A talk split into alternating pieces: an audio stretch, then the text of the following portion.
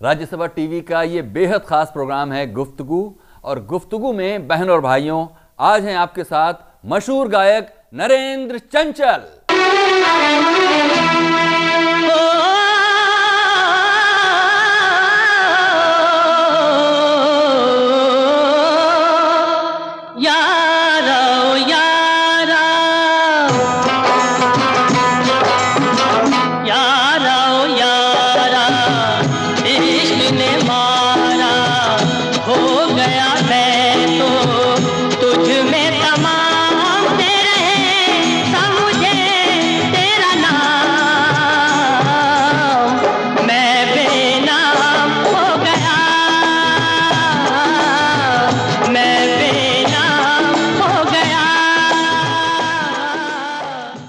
साधारण और धार्मिक परिवेश में पैदा हुए नरेंद्र चंचल एक मशहूर गायक हैं।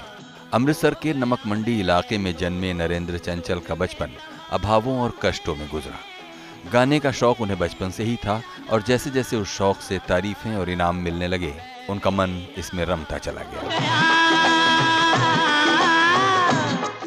नरेंद्र चंचल की खास आवाज़ और उतने ही खास अंदाज ने बहुत जल्द ही सुनने वालों के दिलों पर असर किया और दूर दूर से उन्हें गाने के बुलावे आने लगे।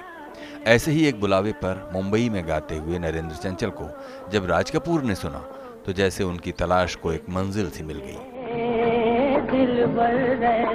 राज कपूर अपनी फ़िल्म बॉबी के लिए एक सूफियाना असर वाली आवाज़ तलाश रहे थे। नरेंद्र चंचल के लिए फ़िल्म में गाने का ये पहला मौका था और रातों रात वो फ़िल्म संगीत प्रेमियों के दिलों पर राज करने लगे।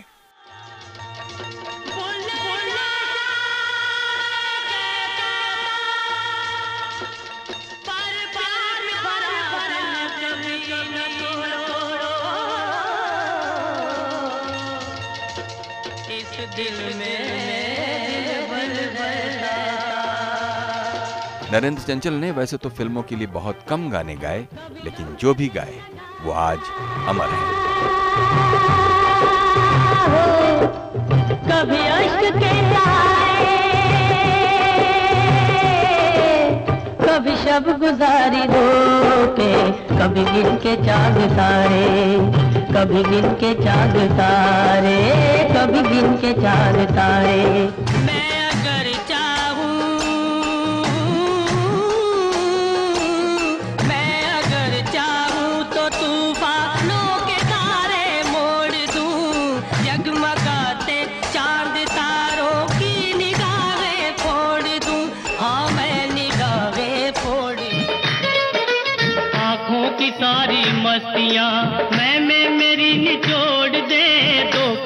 पिला दे साकिया बाकी मेरे ते रोड दे, दो कुट पिला दे साकिया तुझे घबरा के तेरे नाम से पुकारा है साकिया शराब मेरे जीने का सहारा है। हो, दो कुट पिला दे पिला दे, दो कुट पिला दे, साकिया। बाकी मेरे ते दो कुट पिला साकिया बीते 40 वर्षों से नरेंद्र चंचल अपने भजनों जागरण के गीतों और पंजाबी सूफी गानों के बेताज बादशाह हैं।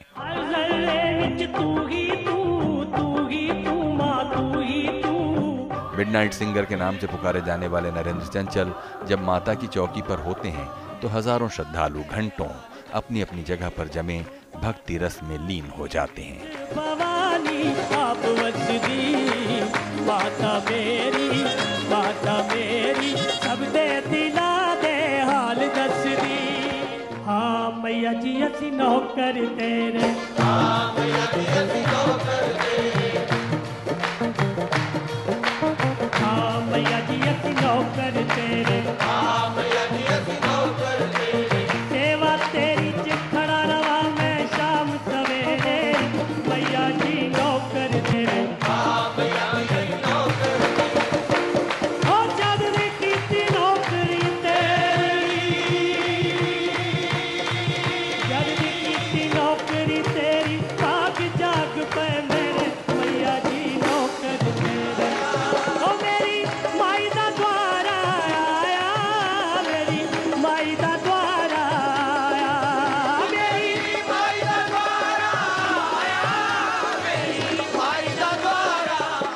बहुत बहुत स्वागत है नरेंद्र जी। थैंक यू धन्यवाद। नरेंद्र जी बताइए कि कब वो ज़माना आया होगा जब आप मशहूर हो गए होंगे? अगर थोड़ा पीछे जाकर देखें कि सब लोग ये जानने लगे होंगे कि नरेंद्र चंचल एक बड़े मशहूर सिंगर उभर कर सामने आए हैं। मैं उससे भी बहुत पीछे जाता हूँ। जहाँ से आ, मेरी स्मृति मेरी होश शुरू हुई तो मैं मेरे घर के नीचे अमृतसर अमृतसर का रहने वाला हूँ। तो घर के नीचे कुआँ था। कुआँ। तो मैं स्कूल आते जाते खेलते कुएँ में बहुत ज़ोर से आवाज़ें लगाता था और वो जो आवाज़ वापस आती थी वो मुझे बहुत अच्छी लगती थी। कुएँ के ऊपर कमरे की खिड़की थी। उस खिड़की में मैं लकड़ी के खिलौने ऐसे कुछ बाँध के तो बोलता रहता था अब आपके सामने नरेंद्र कुमार जी गाना गाएँगे। और मेरे श्रोता होते थे गली मोहल्ले के बच्चे और औरतें घरों की। तो और तब आपकी उम्र कितनी थी? सात आठ साल को होगा तो मेरे पहले श्रोता मेरे मोहल्ले वाले थे और मोहल्ले वालों को ही पता लगा कि मैं गा सकता हूँ। मेरे घर वाले यकीन नहीं करते थे। ये मुझे लगता है हर घर में यही होता है। अड़ोस पड़ोस को पहले पता लग जाता है। तो ये मेरी याददाश्त में है। और गली में थोड़ा सा चल के ही आगे बाज़ार आ जाता था। तो कहीं ढोल की आवाज़ कहीं बैंड की आवाज़ आती थी। तो मैं उस ढोल के पीछे उस बैंड के पीछे चला जाता था। और फिर मोहल्ले वाले मुझे ढूंढ के मेरे घर छोड़ते थे। तो आ, ये सब इंसिडेंट्स मुझे आज भी याद है। लेकिन वो इंसिडेंट्स फिर याद कीजिए कि जब घर घर में नरेंद्र चंचल का नाम होने लगा। बड़ी मुश्किल से हुआ है। पहले तो मेरे ही घर में नहीं था। क्योंकि वो मुझे आ, शायद उन दिनों घरों में गाना बजाना कुछ अच्छा नहीं समझते थे। तो आ, लेकिन मैं गुनगुनाना गाना घर में शुरू हो गया था और गली मोहल्ले के सब लोग आ, मुझे पसंद करने लगे थे और आ, गली के जो पहरेदार का एक बेंच बना होता था मुझे याद है मैं वो खुद बजाता था खुद गाता था और सारी गली के लड़के मेरे हम उम्र वो मुझे घेर के बैठ जाते थे। गली से मैं बाज़ार में निकला और ये याद रखिए कि ये सब घर वालों घर वालों के क्या? माँ बाप के विरोध के बावजूद हम्म, मैं बाहर निकला और मेरी पहचान शहर में होने लगी। और सबसे बड़ी बात ये हुई कि एक मिडिल क्लास फैमिली में वो सब कुछ नहीं था जो मेरे कुछ अच्छे दोस्तों के घरों में था।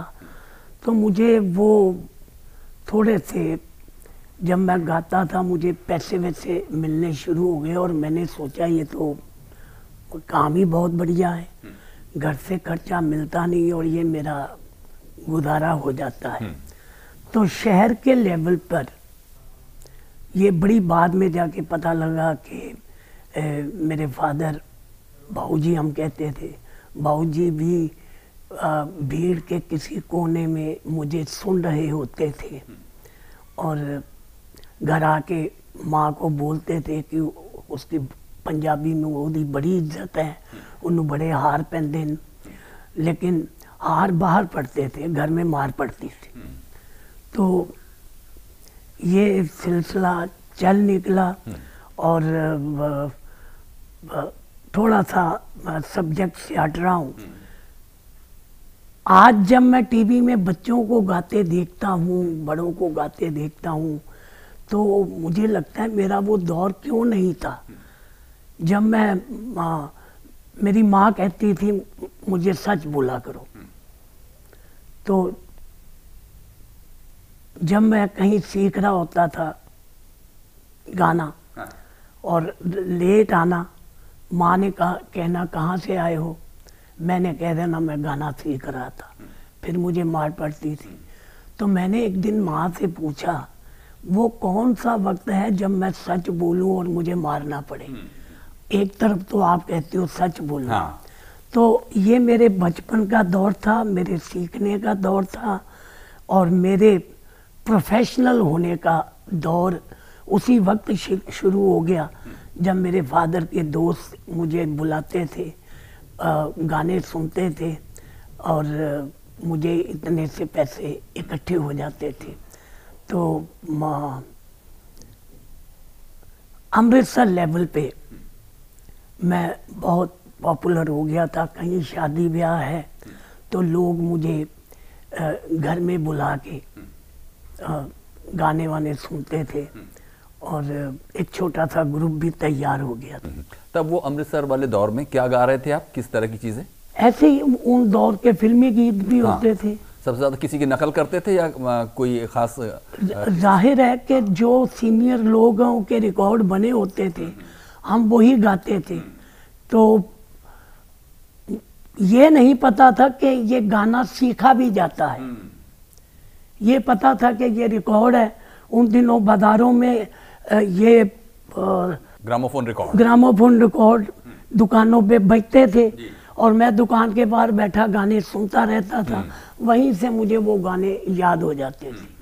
और वही गाने अ, फ़िल्मों के वो फिर गाते थे आप? हम गाते थे। हाँ हाँ। जैसे कौन सा उसमें से ऐसा पसंदीदा गाना रहा होगा मेरा बहुत पसंदीदा गाना था चल उड़ जा रे पंछी हाँ। कि अब ये देश हुआ बेगाना। मैं रफी साहब के गाने गाता था लेकिन मन्ना डे साहब मेरे फेवरेट थे ऑल टाइम फेवरेट अच्छा। आज दोनों ही नहीं हैं। लेकिन वो अपनी अपनी अपनी छाप तो छोड़ ही गए हैं। ना उनकी कोई जगह ले पाया। तो मुझे अच्छा लगता था रफ़ी साहब को गाना मन्ना डे साहब को गाना। और फिर उन दिनों पंजाबी गाने वाने भी थे जो अ, मैं सुन के उन, उसको गा लेता था। तब तक मैंने सीखना शुरू नहीं किया था। ग्रामोफोन मेरा गुरु था, उस्ताद था। और वो जो शादियों पे लेके जाते थे ग्रामोफोन बजाने तो मैं उनके साथ चला जाता था। एक तो वहाँ खाना मिलता था, दूसरा मेरी पसंद के वो रिकॉर्ड चलते रहते थे और मैं गाना सुनता रहता। अच्छा आप वैसे तो बताते ही हैं सब लोगों को और सब लोग जानते हैं कि आप सात भाई बहन हाँ सात भाई थे हाँ। एक बहन। एक बहन। और आपके पिता क्या करते थे? मेरे पिता शेयर मार्केट में थे और शेयर मार्केट में बड़ा उतार चढ़ाव आया। आज तक मुझे समझ नहीं आई मुझे वो जल्दी से खाना खा के सामने ही मार्केट थी और मुझे भेजते थे जा पता करके आ ये इसका क्या भाव है इसका क्या? मैंने कभी वहाँ चीज़ बिकती नहीं देखी। सिर्फ़ भाव ही होते थे उसका ये रेट है उसका ये रेट है। और कभी कभी बाबूजी के लिए खाना लेके भी जाता था। तो माँ बड़ी खुश थी कि ये सेवा करता है। पर वहाँ फादर के दोस्त बैठ के घेर के मुझे बिठा लेते थे। मुझसे गाने सुनते थे और फिर मुझे वो पैसे इकट्ठे होते थे। ये भी उनको बाद में पता लगा। तो आ, बस उसमें अ, ये था कि शेयर मार्केट में वो बहुत डाउन हुए उसके बाद उनका पाँव नहीं लगा वो इधर उधर भटकते रहे। ये सब मुझे याद है कि अ, मेरा बचपन इस तरह बीता और अ, इस तरह गा गा के मेरी छोटी छोटी ज़रूरतें भी पूरी होने लगी। और इसमें आपने पढ़ाई वगैरह क्या कर ली? मैंने पढ़ाई जो है वो उन दिनों एफए होता था मैट्रिक के बाद। तो वो मैंने बीच में छोड़ दी थी। आ, उसका एक ही कारण था कि मुझे गाने का बहुत शौक हो गया। हालाँकि बाद में मैंने अपने बच्चों को ये सब नहीं करने दिया। मेरा ज़माना और था। स्कूल आ, में जाने की ज़रूरत नहीं घर बैठे पास हो जाता था। तो आ, स्कूल वालों ने ज़बरदस्ती एक कंपटीशन में भेजा मुझे।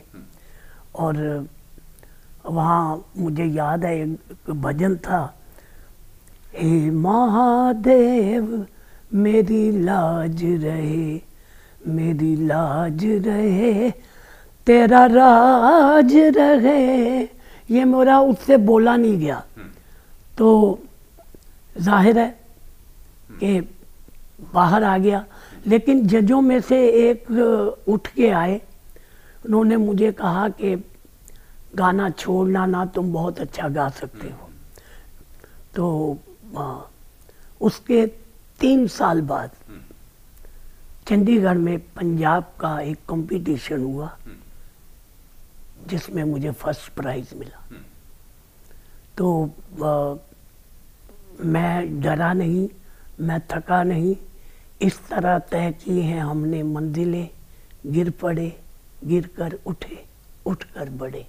घर वालों का विरोध एक तरफ़ और मेरा जुनून एक तरफ़।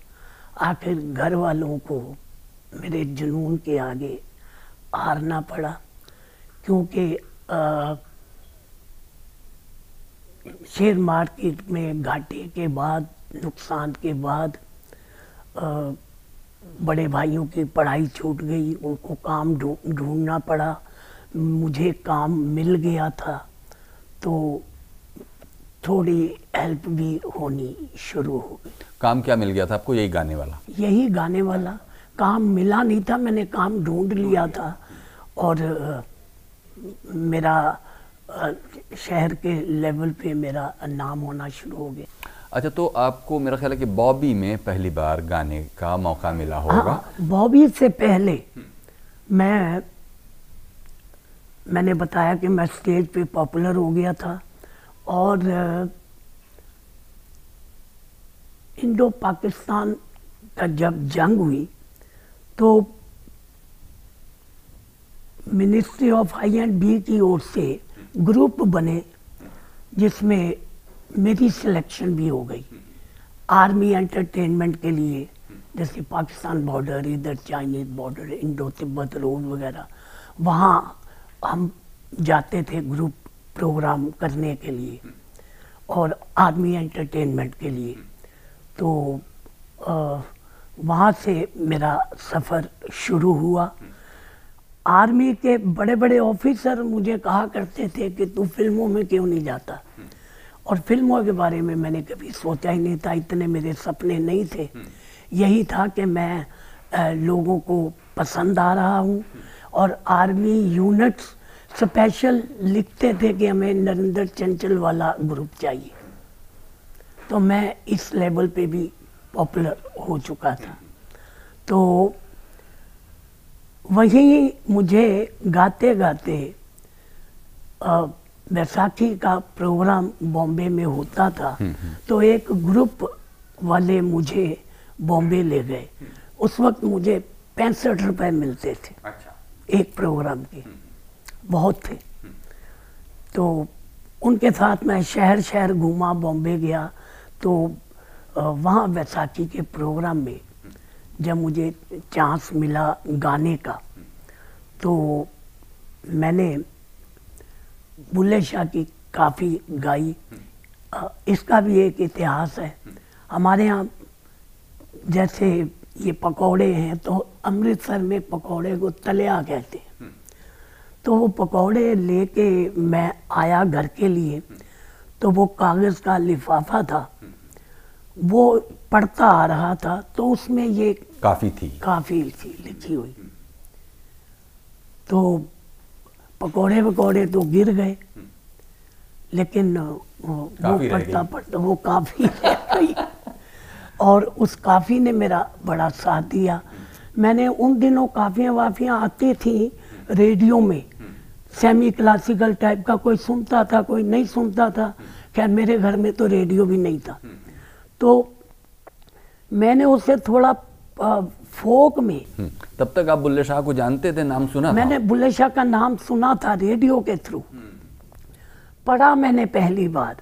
तो मैंने उससे कुछ अपना फोक ढंग में मैं अब इसको गाना ना समझिएगा मैं गुनगुनाऊँगा। जी जी। हाँ हाँ। तो वो तैयार करके मैंने बॉम्बे जाके सुना दी। हाँ।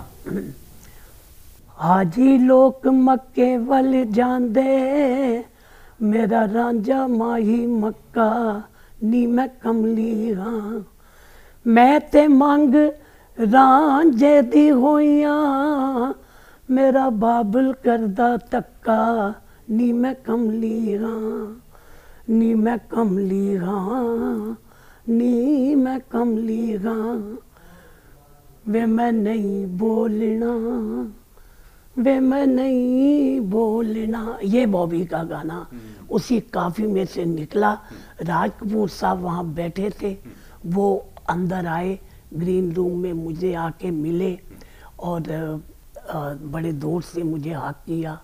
तो उन्होंने कुछ मुझे कहा कि बलिया ये है तेरे पास मेरे पास वो भी था। तो अ, उन्होंने दूसरे दिन मुझे स्टूडियो बुलाया। तो वहाँ जाके मुझसे वो बुल्ले शाह की दूसरी काफी थी राती जागे पीर सदावे राती जागन कुत्ते ਤੈਥੀ ਉੱਤੇ ਭੌਂਕਣੋਂ ਬੰਦ ਉਹ ਮੂਲ ਨਾ ਹੁੰਦੇ ਤੇ ਜਾਰੜੀ ਤੇ ਸੁੱਤੇ ਖਸਮ ਆਪਣੇ ਦਾ ਦਰ ਨਾ ਛੱਡਦੇ ते पावे वज़न जुते उठ बुलिया उठ पीर मना ले नहीं ते बाजी ले गए कुत्ते, क्या बात है। तो ये मैंने आ, वो पेपर पढ़ के बुल्ले शाह की किताबें ढूंढनी शुरू की। तो उन्हीं में से ये मुझे रट लग गई। कि मैं डिवोशनल तो बाद में शुरू हुआ। सूफी गाना तब शुरू हो गया था।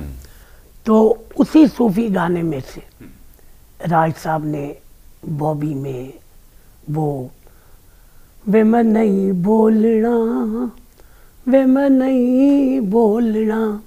तो ये उसी बुल्ले शाह की काफियों में से ये गाना निकला। वो असल में वो था मंदिर टा दे मस्जिद टा दे टा दे जो कुछ टेंदा पर भुलिया किसे दा दिल ना टावी। इस दिल विच दिल भर रहंदा या दिल विच रब रहंदा। तो इसमें से वो गाना बना। और मैं बॉबी का सिंगर हो गया।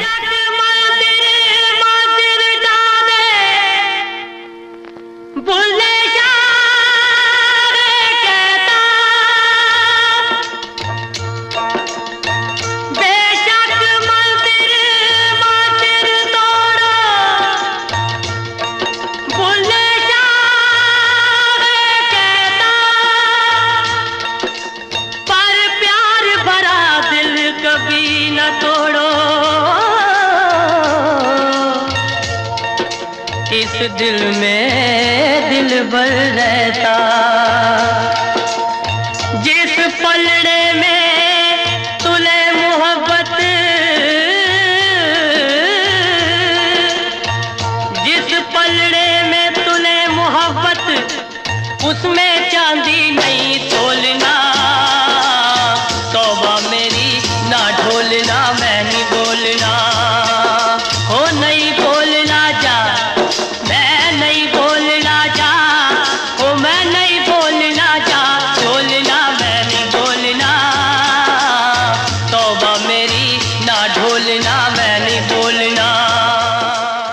ये बता दूँ कि उस बॉबी के गाने से पहले मेरा माता की बेटे भजन को हम भेंट कहते हैं। वो गाना मैं शुरू हो गया था।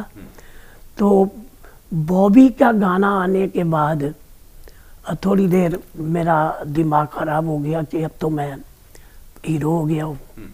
तो ये सब जगराता, ये सब करने की कोई ज़रूरत नहीं है। तो एक इंसिडेंट ऐसा हुआ, जिस मंदिर में जाता था, उन्होंने कहा, कोई कुछ भेंट सुनाओ। मैंने कहा, मेरी तबीयत ठीक नहीं। तो दूसरे दिन मुझे आगरा जाना था प्रोग्राम के लिए तो मेरी आवाज़ बंद हो गई। तो मुझे समझ आ गई कि मेरी तो तबीयत ठीक नहीं थी, मैं अच्छा भला था। तो माँ की कृपा हुई ये दोबारा मुझे सब मिला। तो इस बीच में बहुत फ़िल्में कर चुका था। तो वो आवाज़ जो बंद हुई थी कितने दिनों तक वो आवाज़ बंद वो लगभग दो महीने। अच्छा। मैं मतलब इतना सा भी बोल नहीं पाता था। तो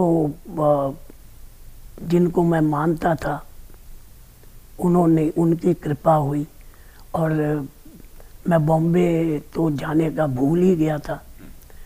तो ये आवाज़ उस माँ की देन, फिर मैंने पीछे मुड़ के नहीं देखा। इसमें फ़िल्में की ज़ाहिर है उसमें माता रानी की फ़िल्में भी आ गई। पहले आशा आई, तूने मुझे बुलाया, शेरा वालिए मैं आया मैं आया, शेरा वालिए फिर दूसरे साल, चलो बुलावा आया है माता ने बुला। तो ये फिर तो मेरी सेकंड इनिंग शुरू हो गई फिर मेरे दिमाग से वो फ़िल्मों विल्मों का भूत उतर गया था। हालाँकि मैंने बहुत फ़िल्में की मैंने गुजराती गाया मराठी गाया बंगाली भी गाया। पंजाबी तो मैं था ही। तो लेकिन अ, वो जो हीरो था वो हीरो तो उसी वक्त ख़त्म हो गया। तो आज जो हूँ वो आपके सामने हूँ। तो मतलब ये कि फ़िल्मों में जो आपने गाया आ, उसका ख़ासतौर पर साथी गायकों के साथ अगर अपना कुछ तजुर्बा हमारे साथ शेयर कीजिए क्योंकि महँगाई मार गई जो गाना है महँगाई मार गई गाने का भी। जानी बाबू भी हैं और हम जानी बाबू के बारे में कुछ नहीं जानते कि नहीं वो नहीं जानी बाबू कवाल थे। और उन दिनों वो बहुत अच्छे कवाल थे वो। और बॉबी के बाद मनोज जी ने मुझे बुलाया। महँगाई मार गई। तो मनोज जी होम्योपैथिक इलाज भी करते थे। तो अ, जुहू में ही वो थे और जुहू होराइजन होटल में उन्होंने मुझे ठहराया हुआ था। तो वो कोल्ड की वजह से कुछ वजह से अ, मैं ठीक तरह गा नहीं पा रहा था। तो जुहू से लेकर तारदेव फ़ेमस तक वो मुझे होम्योपैथिक गोलियाँ खिलाते गए। और महँगाई मार गई। अ, वर्मा मलिक साहब ने शायद लिखा था लेकिन मनोज जी भी उसमें कई लाइनें मैं देखता रहा गाड़ी में ही वो कर रहे थे। मेरे लिए बहुत बड़ी बात थी कि मुकेश जी लता जी जानी बाबू ये ये सब तो फिगर सभी नाम थे तो मैं था उसमें एक नया। और उन दिनों डबिंग नहीं थी डायरेक्ट रिकॉर्डिंग थी। और हाईलाइट मेरा पोर्शन था। तो जानी बाबू से शुरू हुआ। सिलसिला। जी फिर मुकेश साहब आए। हाँ जानी बाबू से कवाली शुरू हुई वो वाली।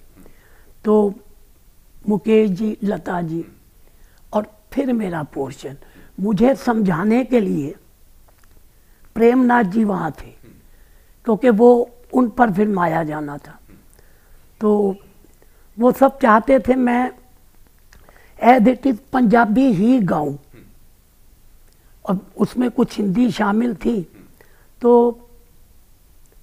जैसे ही मैंने वो वो अलाप लगाया तो सभी वो सीनियर आर्टिस्ट पहले मुट्ठी भर में पहले पैसे मुट्ठी में पैसे लेकर थैला भर शक्कर लाते थे। थोड़ा सा उठाइए। उठाया नहीं जाएगा आप दिखा देना।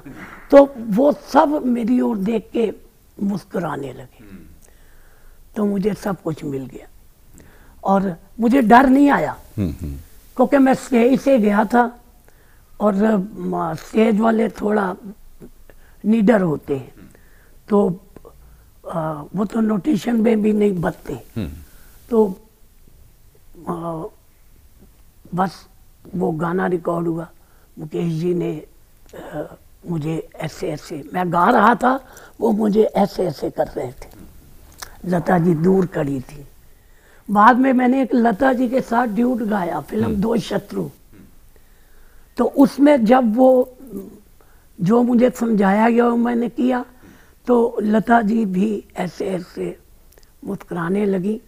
तो मेरे पास फ़िल्म इंडस्ट्री की कोई फ़ोटो नहीं है सिर्फ़ लता जी के साथ। मैं उनके पास गया कि मुझे आप पिक चाहिए आपके साथ। तो ये मेरा इनाम था, ये मेरे एक्सपीरियंस थे फ़िल्म इंडस्ट्री में। फिर तो मैंने रफ़ी के साथ, रफ़ी साहब के साथ गाया, मन्ना डेर साहब के साथ गाया, आशा जी के साथ गाया। और सबसे बड़ी बात ये हुई कि मुझे डर कभी नहीं लगा इंस्पिरेशन ज़रूर मिलती थी कि ये बड़े आर्टिस्ट हैं और मुझे आज कुछ करना है। तो अब नरेंद्र जी हमारे पास वक्त की भी एक सीमा है लेकिन हम आपसे ये ज़रूर जानेंगे कि जिस बचपन की शुरुआत आपने की थी कि कुएँ में जो हाँ। अपनी आवाज़ वापस आते हुए सुनते हुए आप गाते थे और आज जबकि आपकी आवाज़ दूर दूर तक गूंज रही है और हर कोई आपकी आवाज़ से परिचित है ये एहसास कैसा है ये यात्रा कैसी है और इस पड़ाव पर आप अपनी इस जर्नी को कैसे देखते हैं कुएँ की आवाज़ तो मैं भूला ही नहीं हूँ क्योंकि वही आवाज़ आज भी ये चारों तरफ़ है ये वही आवाज़ है मेरे स्पेशली माँ नहीं चाहती थी मैं गाना गाऊं लेकिन कमाल ये है कि जब मेरे यहाँ कोई गेस्ट आते थे तो माँ सबको कहती थी ये मेरा मोहम्मद रफ़ी है हम्म, हम्म, हम्म। मुझे बड़ा गुस्सा आता था कि मैं मोहम्मद रफ़ी नहीं हूँ मैं नरेंद्र चंचल हूँ। तो अ, बाद में शायद हर माँ बाप के मैंने जब मैं बाप बना तो मुझे लगा कि वो बहुत ठीक थे अपनी जगह वो गाने का दौर नहीं था उनको लगता था मैं भाइयों से पिछड़ जाऊँगा और क्या करूँगा? एक मिडिल क्लास फैमिली जो अच्छी नौकरी सोच सकती थी बिज़नेस नहीं सोच सकती थी, और उन दिनों बैंक में या रेलवे में ये दो नौकरियाँ थी बड़ी। तो उनको ये लगता था कि मेरा ये बेटा पिछड़ जाएगा। तो लेकिन शायद मेरी माँ को पता था अंदर से कि मुझे गायक ही बनना है और तभी वो अपने सर्कल में, रिश्तेदारों में यही कहती थी कि मैंने कहते हुए शर्म आती कि मैंने हीरा पैदा किया है। ये मेरा मोहम्मद रफ़ी है। और बाद में, जब मैंने बॉबी का उन दिनों स्पूल था, कैसेट नहीं थी तो राज साहब ने मुझे वो स्पूल दिया और फिर वो घर में सर्कल के रिश्तेदार दोस्त तो सबको प्राउडली वो सुनाया जाता था को कोका कोला पिलाया जाता था। तो आ, आ, मुझे एहसास हुआ। और मेरी माँ गाती बहुत अच्छा थी। आम भारतीय घरों में जैसे मंदिर होते हैं तो घर में मंदिर था वो भजन कीर्तन करती थी। और बड़ा ऊँचा स्वर था। ये स्वर मुझे वहीं से मिला है। और सात भाई बहनों में माँ जब मंदिर जाती थी, सिर्फ़ मुझे ही उठा के लेके जाती थी। मुझे सर्दी में, सर्दी भी लगनी, रोते हुए जाना, पर वहाँ मेरा मंदिर में जाके दिल लग जाता था। वहाँ मैंने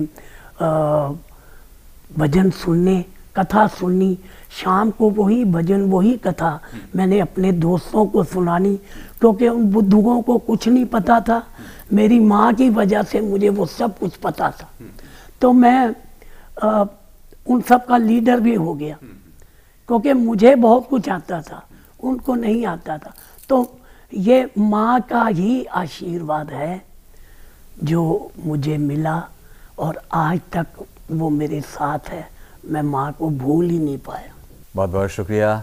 नरेंद्र चंचल आपने हमारे लिए इतना वक्त दिया और अपनी यादें और अपनी ज़िंदगी की इस यात्रा पर रोशनी डाली। बहुत बहुत शुक्रिया। शुक्रिया आपका कि बातें करने का टाइम ही नहीं मिलता है और आप आए।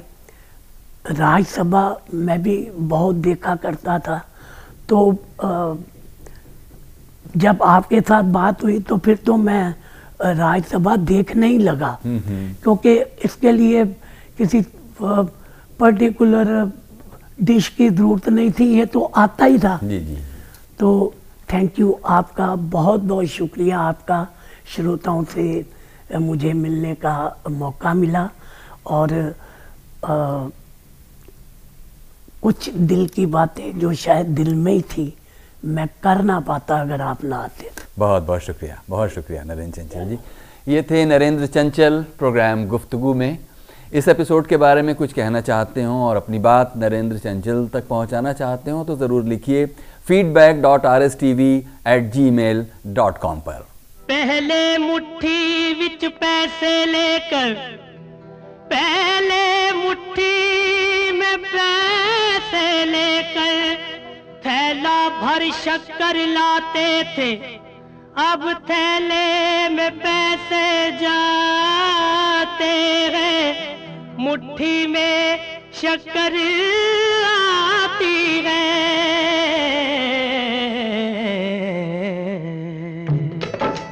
हाय महँगाई महँगाई महँगाई। दुहाई है दुहाई है दुहाई है दुहाई तू कहाँ से आई? तुझे क्यों मौत ना आई? हाय महँगाई महँगाई महँगाई।